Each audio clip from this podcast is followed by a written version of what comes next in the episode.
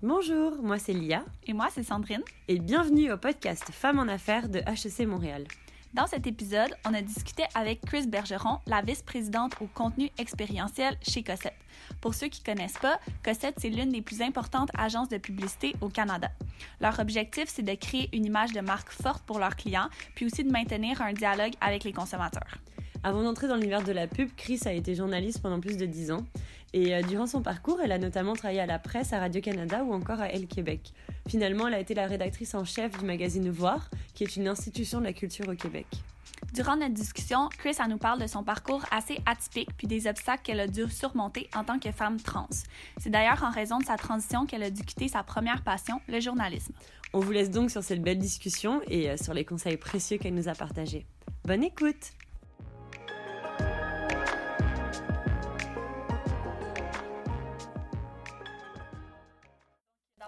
Merci beaucoup euh, encore d'être venu aujourd'hui. Nous, on voulait peut-être commencer un peu par euh, votre parcours plus professionnel, puis où vous en êtes aujourd'hui. Vous êtes maintenant vice-présidente au contenu expérientiel chez Cossette. Ouais. Sauf que, tu sais, il y a beaucoup d'étudiants qui veulent travailler dans le monde de l'agence, mais on dirait qu'on ne sait pas exactement qu'est-ce qu'ils font les hauts placés dans les agences. Bien sûr. Donc, peut-être que vous pourriez nous expliquer un peu votre quotidien. Mon quotidien, j'ai deux chapeaux. Mon premier chapeau, c'est d'être VP contenu. Bon, ben, euh, de plus en plus aujourd'hui dans la publicité, il y a un besoin de, contenu éditorial. Des choses comme des podcasts, justement, mais d'autres choses, des, des stratégies réseaux sociaux, des stratégies d'engagement, des documentaires. Euh, donc ça, c'est mon premier chapeau et j'ai une équipe qui, euh, qui fait ça à longueur de journée. Ou l'extension de campagnes publicitaires, carrément. Où là on fait beaucoup de, tactiques d'engagement, ou des, des, sujets où on rentre un petit peu plus de manière profonde dans, dans, des thématiques, des entrevues, ce genre de choses-là, pour venir humaniser les marques. Donc ça, mon premier chapeau, je suis responsable de cette expertise-là. Le deuxième chapeau, on a quelque chose d'assez unique chez Cossette et, et, qui est en train d'émerger dans d'autres agences aussi. C'est un petit peu un nouveau modèle. Typiquement, dans les grosses agences, quand il y a plusieurs centaines de personnes dans un bureau, eh bien, il y a toujours quelqu'un qui est chef de la création. Et à notre bureau de Montréal, on a un collectif de cinq personnes, chacun représentant, chacun et chacune, on a la parité complète, représente une discipline. Le contenu, le design, branding, euh, euh, le UX, la stratégie, euh, évidemment les campagnes, la création publicitaire. Et ensemble, on, forme un robot géant qui supervise, qui supervise l'ensemble du travail de, Cossette à, Montréal. Donc ça, c'est un petit peu nouveau. ça fait deux ans à peu près, un an et demi qu'on existe. Et c'est intéressant d'avoir cette approche-là très collaborative. Parce qu'avant, c'était plus. Avant, c'était plus autoritaire. Ouais, c'était plus autoritaire. Tu avais un chef de la création. Ensuite, tu avais des directeurs de création qui, qui, chacun en charge de ses comptes. Et maintenant, c'est un collectif qui accompagne des directeurs de création qui, qui, qui viennent ah. travailler sur leur compte. Oui. Donc, par exemple, vous avez un client comme... Euh, McDonald's. oui, McDonald's. Puis là, les cinq personnes ont ce client-là. Exactement. On travaille tous, entre autres, là-dessus. Mais évidemment, il y a toute une équipe McDonald's avec plein de monde qui travaille là-dessus. Et puis des responsables et, et une notion de co-leadership aussi qui est, qui est euh, de responsabilité partagée entre tous les différents métiers. Donc, on essaye, de, on essaye d'amener quelque chose qui est beaucoup plus dans le dialogue et, la collaboration. Ce qui est une nouvelle tendance de gestion, le, tout ce qui est flat, là, en ce moment, ben, on est, on est là-dedans.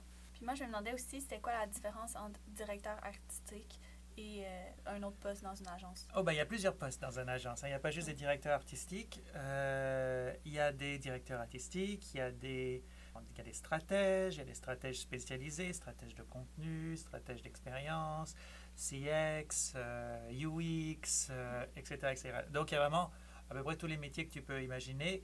Euh, liées, à la, communication et, à la création d'expériences de marque.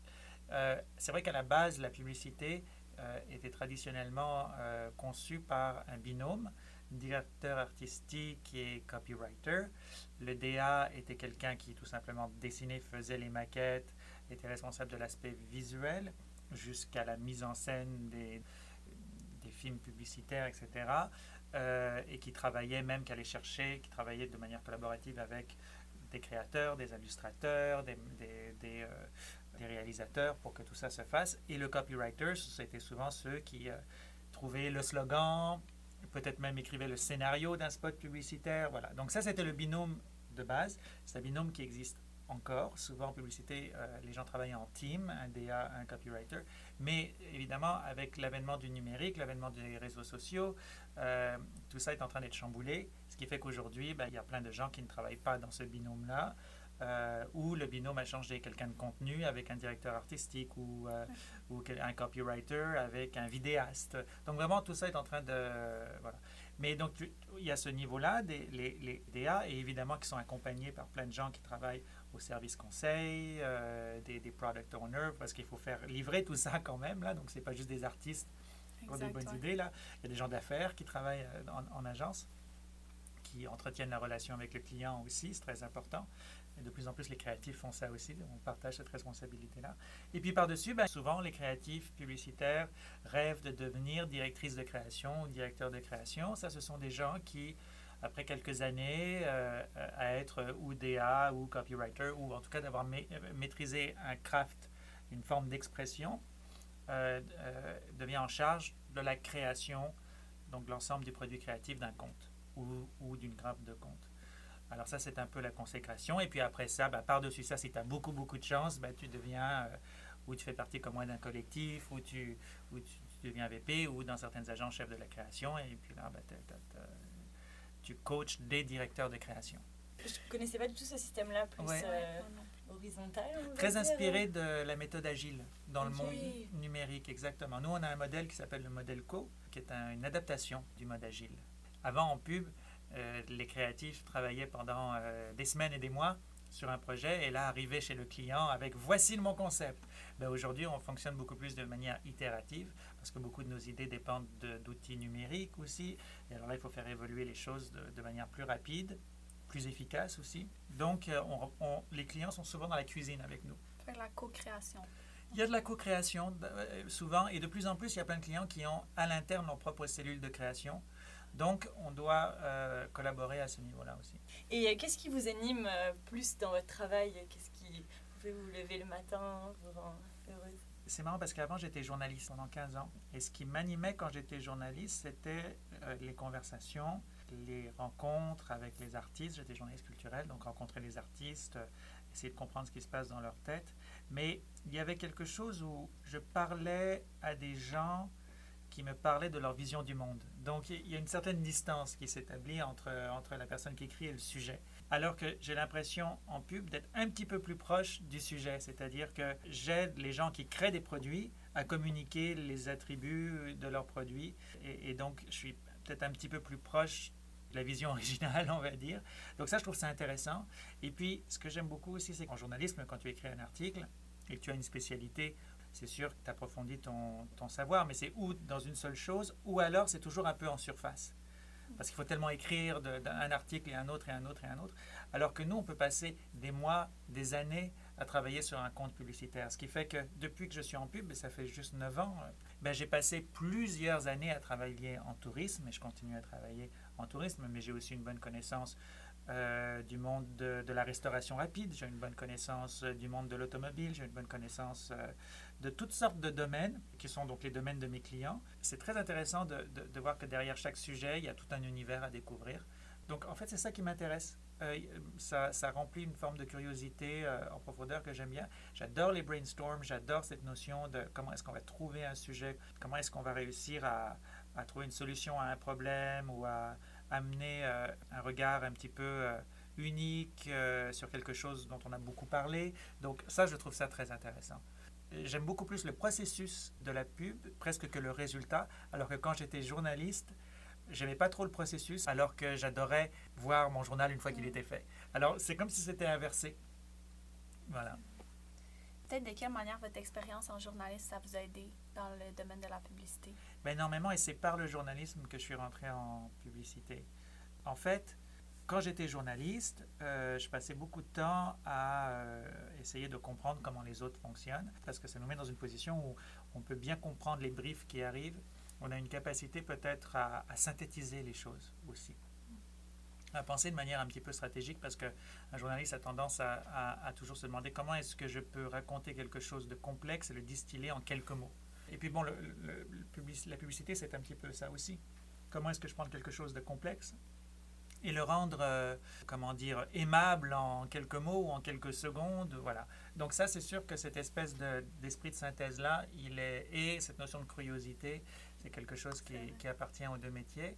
Ensuite, ben, je suis rentré par la case tourisme, par des comptes de tourisme. Alors c'est sûr qu'il y a quelque chose de, très facile de passer euh, du, de la couverture culturelle d'une ville à euh, faire la publicité pour Tourisme Montréal, qui était mon premier compte auquel j'ai travaillé. Donc il y a une sorte de glissement naturel et c'est par le contenu que j'ai fait cette transition-là vers la publicité, sachant que quand j'ai commencé en pub il y a à peu près 9 ans, en 2010, les, les marques déjà commençaient à se poser la question est-ce que comment est-ce que je peux lancer un blog? Euh, Quelle est ma relation avec les influenceurs? Ça va être quoi sur mes réseaux sociaux? Donc je suis rentré juste au moment où les clients commençaient à se poser ces questions-là, ce qui m'a aidé à avoir un impact sur la manière dont Montréal parle aujourd'hui sur les réseaux sociaux. J'ai participé, sur des gros dossiers comme la création des plateformes sociales de la SAQ, parce que j'étais un petit peu en amont de, tout ça, ce qui a été intéressant à, faire. Et est-ce que vous pouvez nous parler euh, d'un échec ou d'un défi plutôt, pour ne pas utiliser un mot euh, négatif, que vous avez surmonté et qui vous a appris ou fait grandir euh, dans cette expérience? Des échecs, il y en a, il y en a souvent dans, dans, cette industrie, c'est qu'on est évidemment tributaire du client des fois, il y, a des, il y, a des, glissements chez le client, des changements euh, d'orientation, et, donc on doit, on doit suivre ça aussi. Donc ça, ça peut être une source d'échec, de défi ou de, de frustration. Et à l'inverse, des fois, c'est nous qui nous emmêlons dans nos propres pattes. Il peut se trouver des fois qu'on trouve la même ligne sur deux campagnes différentes, puis c'est deux, deux, branches de, de l'agence qui tout d'un coup... Des fois, on oublie des choses. Ça arrive tout le temps mais je ne vais pas vous donner des exemples précis parce que ça serait trop cruel. comment vous faites pour vous relever après ces échecs-là? Ben, heureusement, on n'en a pas beaucoup. On, livre tout le temps la marchandise parce qu'on connaît notre métier, on connaît les leviers, on sait faire des choses efficaces. Par contre, est-ce que c'est le meilleur de ce qu'on aurait pu faire? C'est ça la question qu'on se pose toujours. Il y a deux maîtres, hein, en quelque sorte, en publicité. Il y a le client et il y a l'industrie. Et le client veut de l'efficace, faut se démarquer, ça c'est sûr, pour que les valeurs de la marque soient ressenties. Et puis nous, dans l'industrie, on est très très axé sur les prix. Je suis pas tout à fait d'accord avec ça, mais en tout cas, ce qui est sûr, c'est que c'est important. Les prix euh, pour plein de gens dans l'industrie. Et donc, ça nous pousse à essayer de lancer le, meilleur produit possible d'un point de vue créatif, d'un point de vue artistique, d'un point de vue euh, connexion avec le consommateur. Ça nous impose de ne pas répéter la même formule encore et encore et encore. Donc ça, c'est une, une bonne chose. Donc, pour répondre à ta question, qu'est-ce qui fait qu'on se remet de l'échec? Ben, Je dirais que c'est l'ambition de vouloir faire mieux, de dire ben, la prochaine fois, ça sera mieux, j'ai appris quelque chose. L'échec, il est tout le temps. Mais les victoires aussi. pas avoir peur de ça non plus. Bien sûr que non. se décourager pour. Bien sûr que non. Et puis des fois, dans, une carrière, il y a des gros échecs. Moi, j'ai été viré de tous mes jobs. Je veux dire, euh, il y a un moment, des échecs, ça existe. Mm-hmm. Puis on rebondit et il n'y a pas de problème. Ouais. Il faut l'utiliser comme un levier plutôt. Exactement, exactement. Au niveau euh, de la création, est-ce que c'est difficile de, d'associer euh, notre envie euh, de création puis notre créativité avec un but commercial au final? Est-ce que c'est comme un défi Ouais, je crois quand même. Maintenant, c'est un métier aussi. Quand on commence un peu jeune, c'est sûr qu'au début, ben, ça, prend du temps à rentrer dans, dans cet esprit-là de dire ben ok on est en train de c'est un produit commercial qu'on met de l'avant qui sert à vendre des choses mais je pense que c'est quand même assez connu. Les gens qui étudient en publicité sont à l'aise avec cette notion-là. Mais moi, ça a été un petit ajustement de passer du journalisme, où justement je me battais d'une certaine manière contre la publicité, parce que euh, souvent les publicitaires avaient tendance à vouloir influencer ce que, ce que j'écrivais.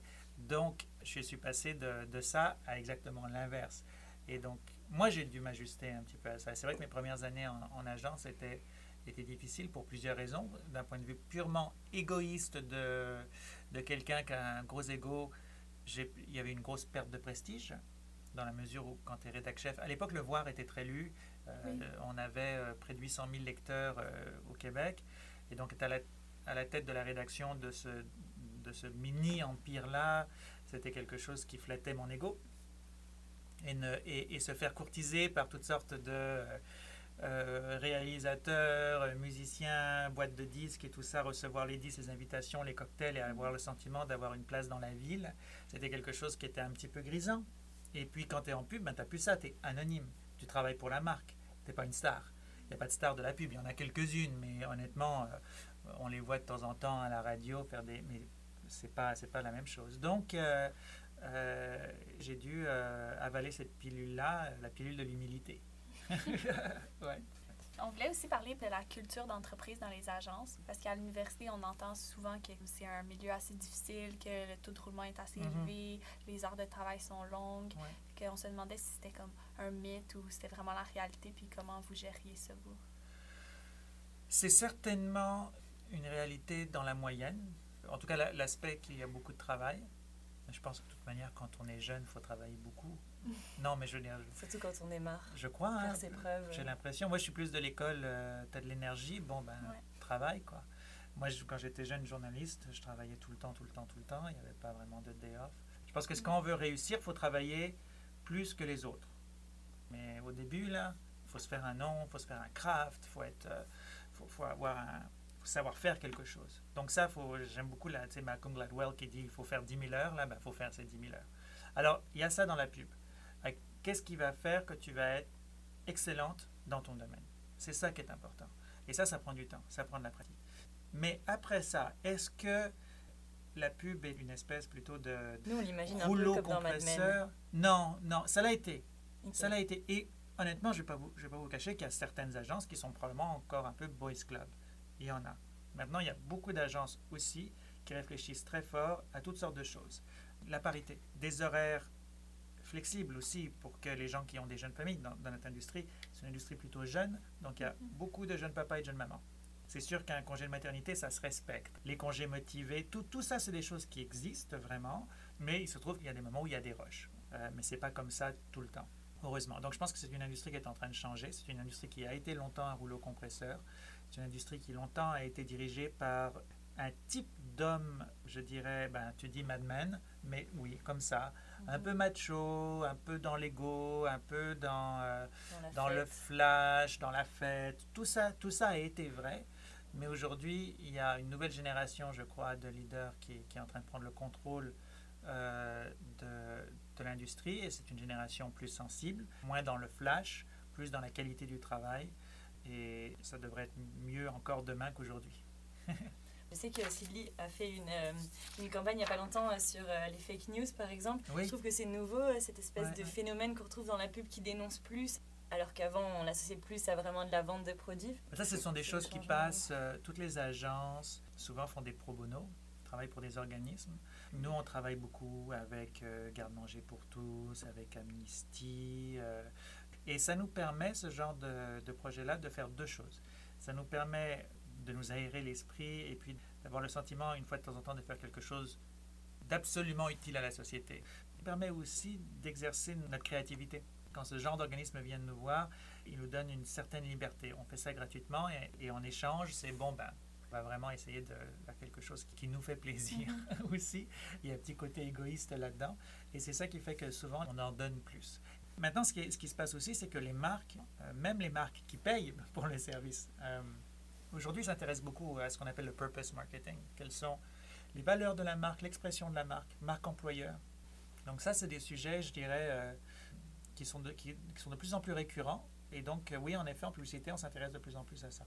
Mais notre travail, on est un peu comme des avocats. hein, C'est-à-dire qu'on on a les valeurs de, notre client, c'est ça qu'on transmet.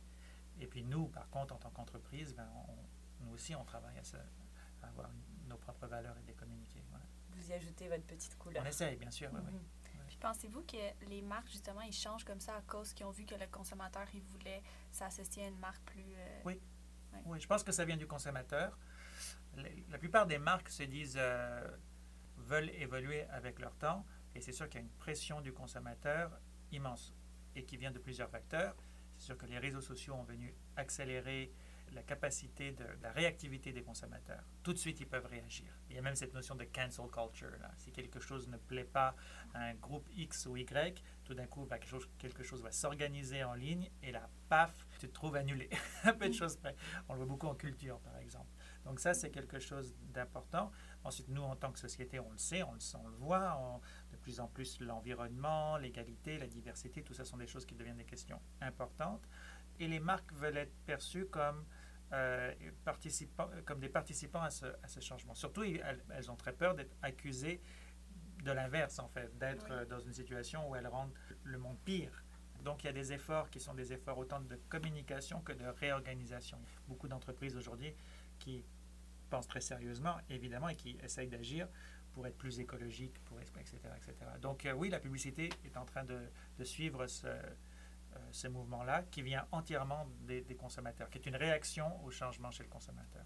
Il ne faut pas oublier que les gens qui travaillent dans des boîtes sont aussi des consommateurs, donc ils ne sont pas c'est pas tout d'un coup, c'est pas parce que tu travailles dans une boîte que tout d'un coup tu deviens un, robot. Donc les gens qui sont aujourd'hui les artisans des, des, stratégies marketing des, des, grandes entreprises sont des citoyens et ils sont, ils sont sensibles à ce genre de, de situation-là.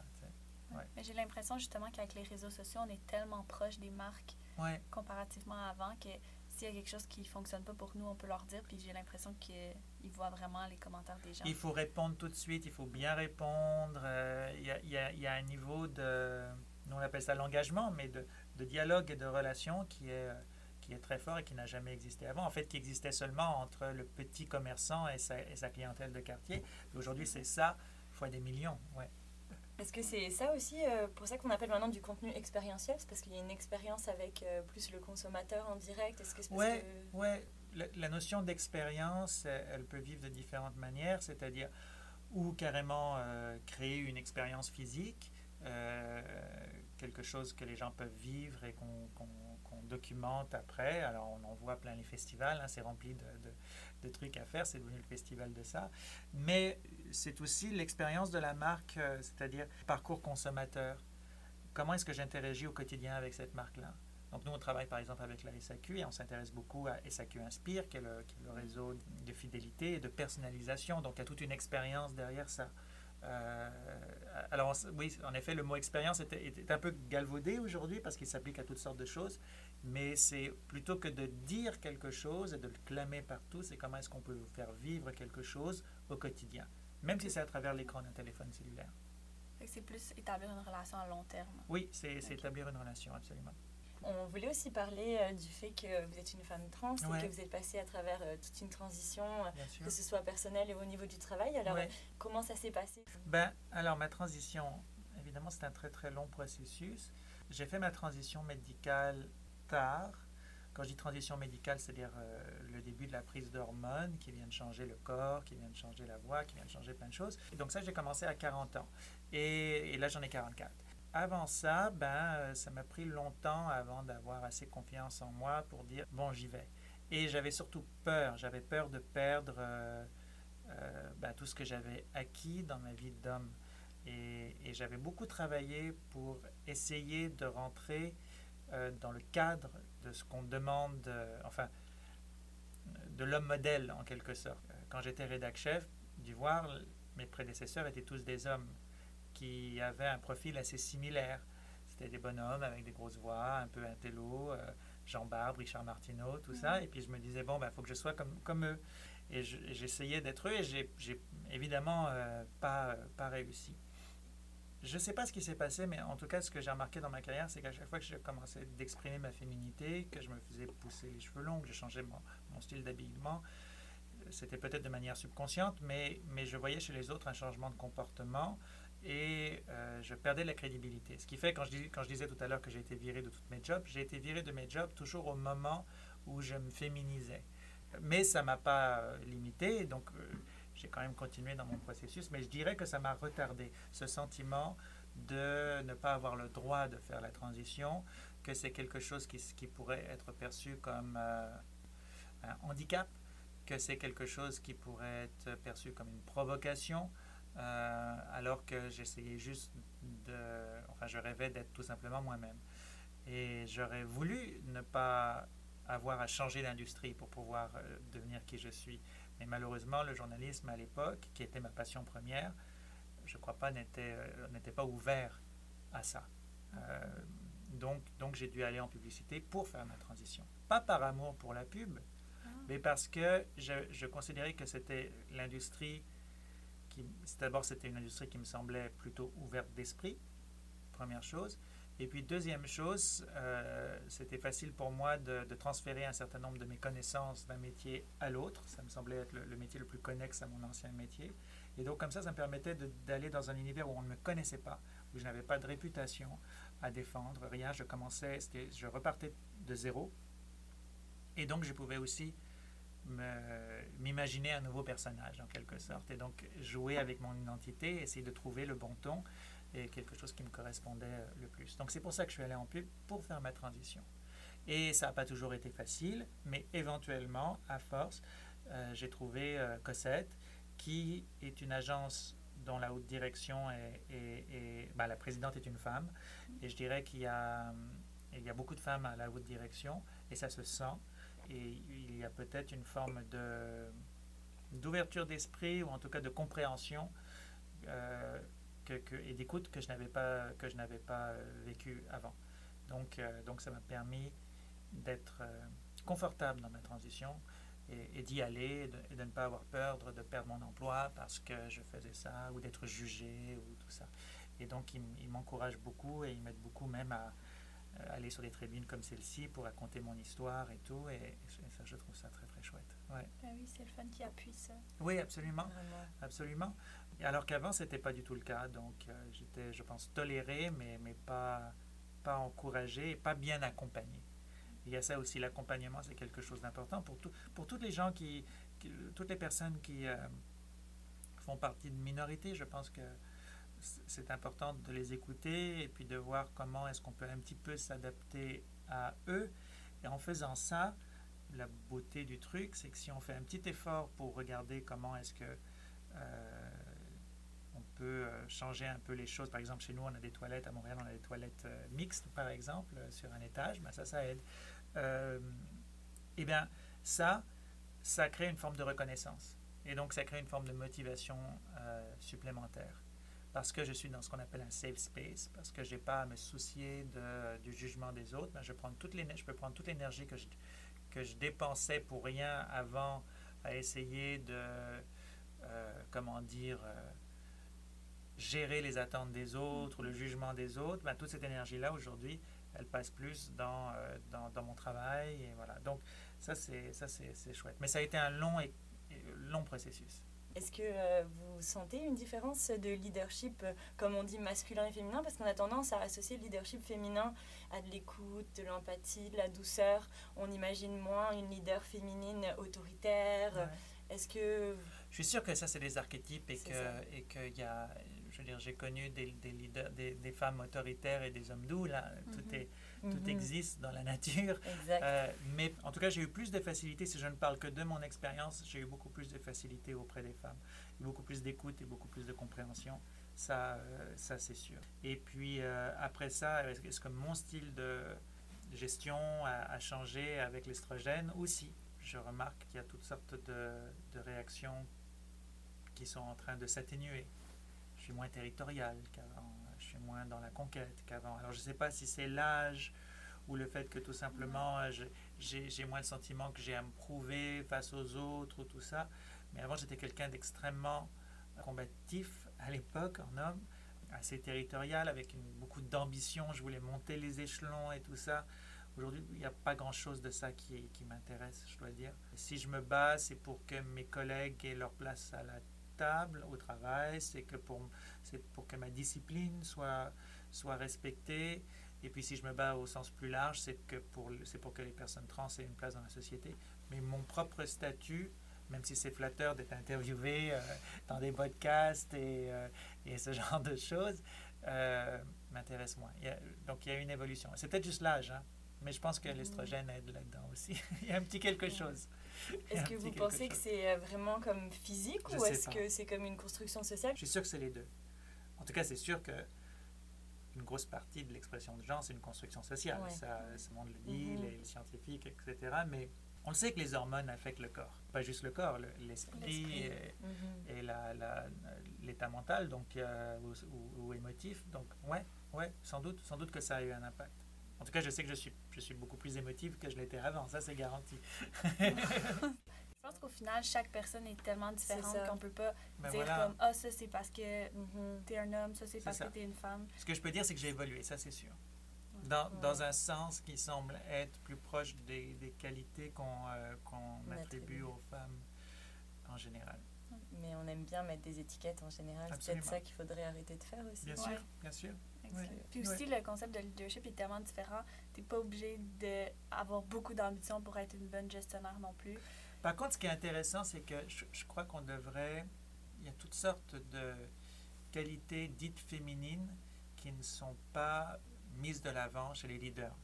Par exemple, euh, notre présidente avait écrit un article assez intéressant là-dessus, Mélanie Dunn, où elle disait un exemple, l'aspect méticuleux que certaines femmes ont. C'est-à-dire, euh, euh, avant de prendre position, je vais faire, ou de, de, de faire un, poser un geste très visible, je vais m'assurer que j'ai tout bien compris et que je maîtrise mon dossier et que la préparation, que c'est clair, que j'ai une crédibilité dans le truc. Alors qu'on sait par des études que les hommes ont tendance à surestimer leur capacité ou leur, leur, euh, connaissance, etc. Beaucoup d'écoles de, leadership auraient tendance à dire ben, soyez un peu plus comme les hommes, c'est-à-dire ayez cette, cette ambition de sauter, lean in, etc. etc.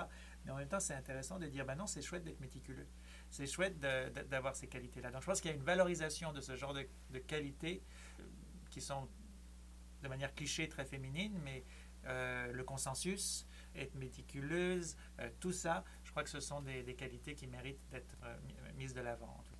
Puis vous avez donné en juin dernier une conférence euh, qui était assez euh, renommée, qui s'intitule Perdre mes privilèges, ce que devenir une femme m'a appris du leadership.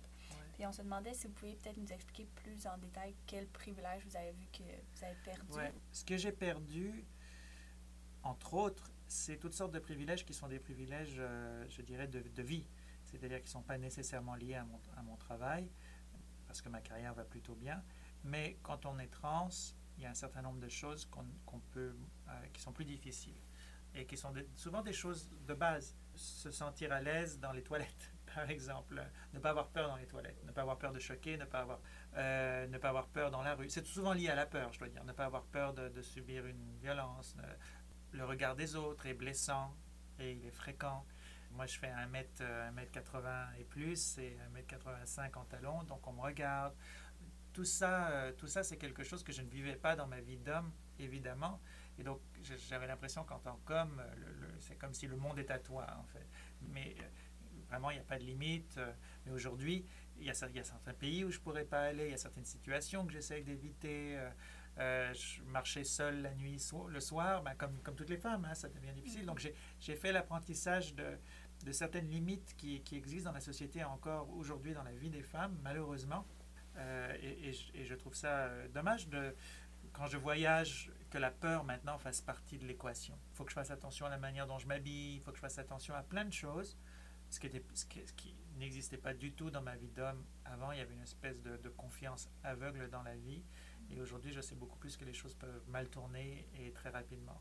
Donc il y a ça. Ça, c'est, certainement le, privilège de pas avoir peur. Ça, c'est le privilège le plus important. Ensuite, il y a des privilèges qui sont une paire de privilèges humains. Quand, quand on est trans, c'est très difficile de se, de se lier, euh, en tout cas d'avoir une famille, de, trouver l'amour. Tout ça, ce sont des choses qui sont extrêmement difficiles, malheureusement. Et donc, à partir de ce moment-là, ben, là aussi, j'ai l'impression que cette voie-là euh, euh, du bonheur classique a été fermée. Quoi. Ça fait cinq ans que j'ai fait ma transition et ça fait cinq ans que je suis célibataire et je pense que je le serai encore pendant encore longtemps. Malheureusement, c'est comme ça. Avant, avant, il y avait un foisonnement d'amour qui est devenu un désert. Alors il y a ça aussi. Donc tout ça, c'est des privilèges qui sont des privilèges de vie, mais c'est sûr que euh, cette dureté dans ma vie-là peut affecter mon moral, même mon niveau d'énergie. Quand on rentre chez soi puis qu'on est seul, à ruminer euh, le travail et tout, plutôt que d'avoir des enfants et quelqu'un. Euh, alors tout ça fait que ça peut avoir un impact sur, le travail et sur le niveau d'énergie. L'autre privilège important, c'est aujourd'hui la science. Il y a très peu de savoir scientifique sur les personnes trans. On n'est pas assez nombreuses aujourd'hui ou nombreux pour euh, que la, la médecine s'intéresse à nous de manière très sérieuse. Ce qui fait qu'aujourd'hui, la relation des personnes trans avec le corps médical est souvent difficile et on a des santé qui ne sont pas tout le temps au top. Alors il y a ça aussi. Donc le privilège d'être en santé, le privilège d'être bien soigné, euh, comme on le devrait, ça aussi on perd ça. Donc il y a vraiment toutes sortes de, toutes sortes de choses qui disparaissent. Et puis bon, euh, au début de ma transition, ouais, le, le, privilège d'être prise au sérieux, puisque j'ai été, été viré de manière très très euh, irrévérencieuse, rapide. Et du jour au lendemain, pouf, bah, était en vase sans trop d'excuses C'est un petit nuage gris qui s'installe au-dessus de, de, ma tête, et ben, j'imagine de plein d'autres euh, personnes trans qui vivent la même chose. il faut qu'on faut qu'on s'habitue à ce nuage gris-là et qu'on vive avec jusqu'à temps qu'un jour, ben, il y aura un coup de vent, puis ça va dissiper tout ça, puis peut-être qu'on vivra dans une société plus juste et moins méchante. Mais même l'hypersexualisation du corps des femmes et du corps en général ah bah oui, alors c'est drôle, avant, même si j'étais pas à l'aise trop dans mon corps d'homme, c'était pas, pas ce que je voulais pour moi, mais je, je, voyais de manière très très claire que si je me rasais pas pendant trois jours et que j'avais l'air un peu... Hein, et ben tout d'un coup j'étais euh, j'étais euh, j'étais beau, ça marchait, tu vois.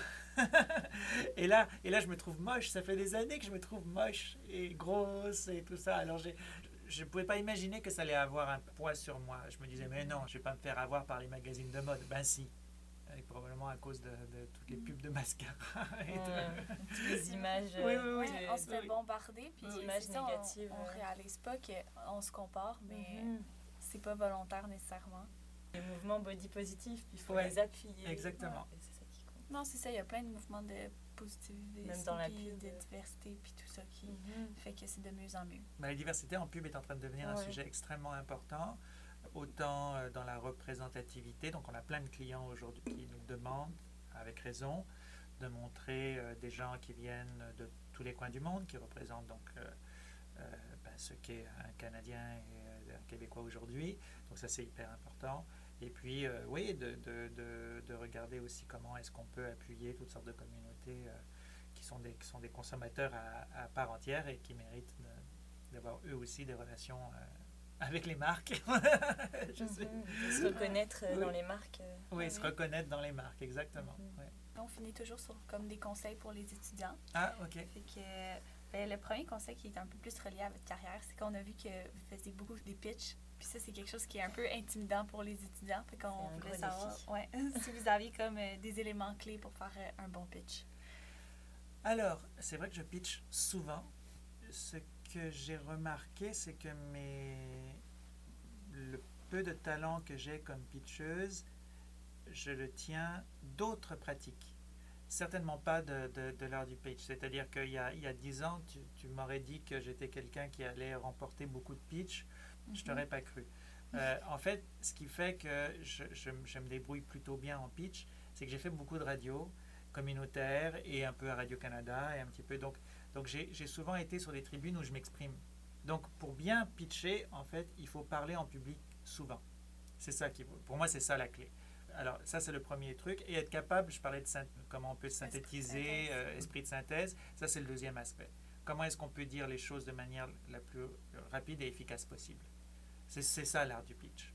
Tout en gardant l'attention des gens et puis en s'assurant qu'il y a une forme de conversation. Aussi, un pitch, c'est pas un monologue c'est un dialogue. Donc il faut parler aux gens, il faut les regarder, il faut, faut, interagir avec eux, leur poser des questions, euh, parce que sinon il y a, y a, une distance qui s'installe et ça devient quelque chose qui est, qui est, trop formel. Un pitch ne devrait jamais être formel. Bon, je, ça, je pense que ah, j'ai déjà appris des affaires. Ouais.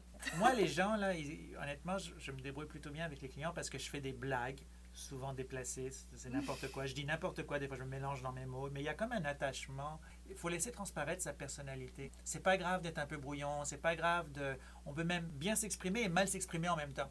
C'est-à-dire avoir une façon de s'exprimer un peu chaotique, ce qui est mon cas, et en même temps faire preuve d'une forme de charisme aussi. Donc les deux choses vont dans la main. Faut pas être trop lisse, faut pas être trop carré, faut sentir la personnalité, mais en même temps, je veux dire, c'est pas faire un show, c'est pas non plus prendre toute la place c'est malgré tout parler du sujet de manière sérieuse et, euh, et, c'est ça l'équilibre. Mais montrer un petit peu d'aspérité et puis montrer un petit peu de personnalité, oui, c'est important. C'est les humains qui parlent à des humains. Rester authentique. Rester authentique, ouais.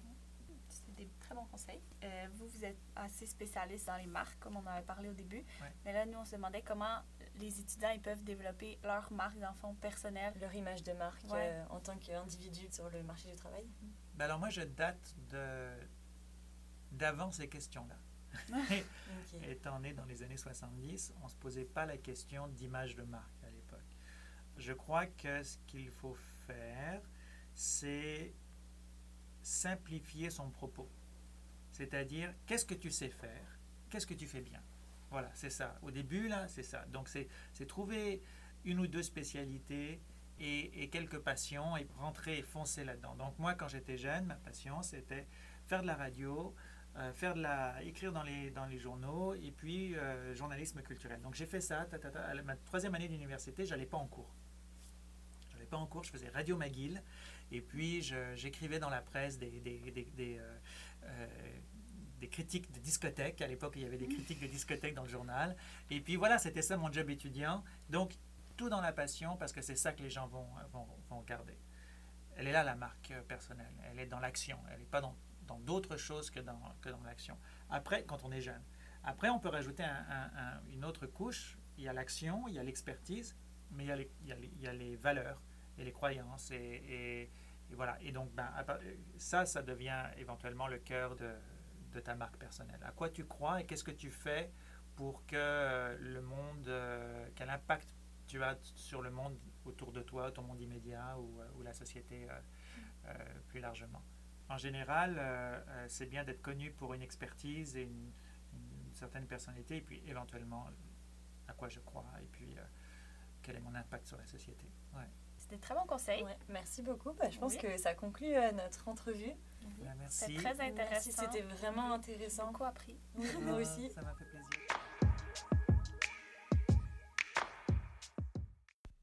Merci d'avoir écouté notre quatrième podcast et on espère que ça vous a plu. N'oubliez pas de nous soutenir en vous abonnant sur vos plateformes de podcast préférées et en nous suivant sur les réseaux sociaux. À la prochaine!